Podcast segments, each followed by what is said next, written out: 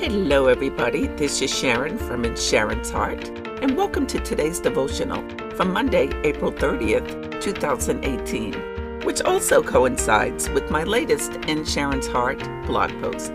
Today's message is titled God's Plan, God's Order.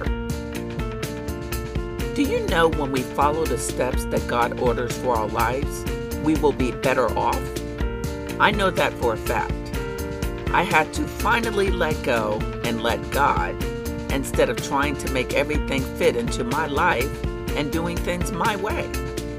I had to respect that God is a God of order and discipline. God does things in excellence. He doesn't do things in an unorganized, chaotic, haphazard, or substandard fashion. That means He's not going to bless a mess. He's not going to put his stamp of approval on the things we want that he knows aren't good for us. That makes sense, doesn't it? It doesn't matter how much we plan and how hard we work, God is not going to bless things that he knows won't work in our favor. It doesn't matter how much blood, sweat, and tears we shed to get it either. If God didn't ordain it for our lives, then it's not going to work for any considerable amount of time. It doesn't matter the accolades or the money. If it wasn't sanctioned by God, it's not going to have any leverage. And we will probably find ourselves miserable in the process anyway. So it's best to follow God's order and God's plan. He knows what's best for us. So getting what God wants for us and what He planned for our lives involves simply waiting on Him to tell us what to do and when to move. Don't get me wrong, he won't give us every little detail, but we will know when we're going in the right direction.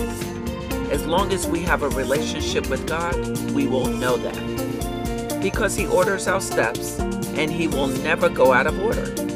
And get this, He can even allow us to skip steps that leave us scratching our heads asking, How'd that happen? But He's God like that. Psalm 37, verse 23 says, the Lord makes firm the steps of the one who delights in him. Though he may stumble, he will not fall, for the Lord upholds him in his hand. That's Psalm 37, verse 23. It's about sticking to God's order and staying with his plan. With that, we will not fail because God knows what he knows and he has everything set for our lives. Be encouraged in that, everybody.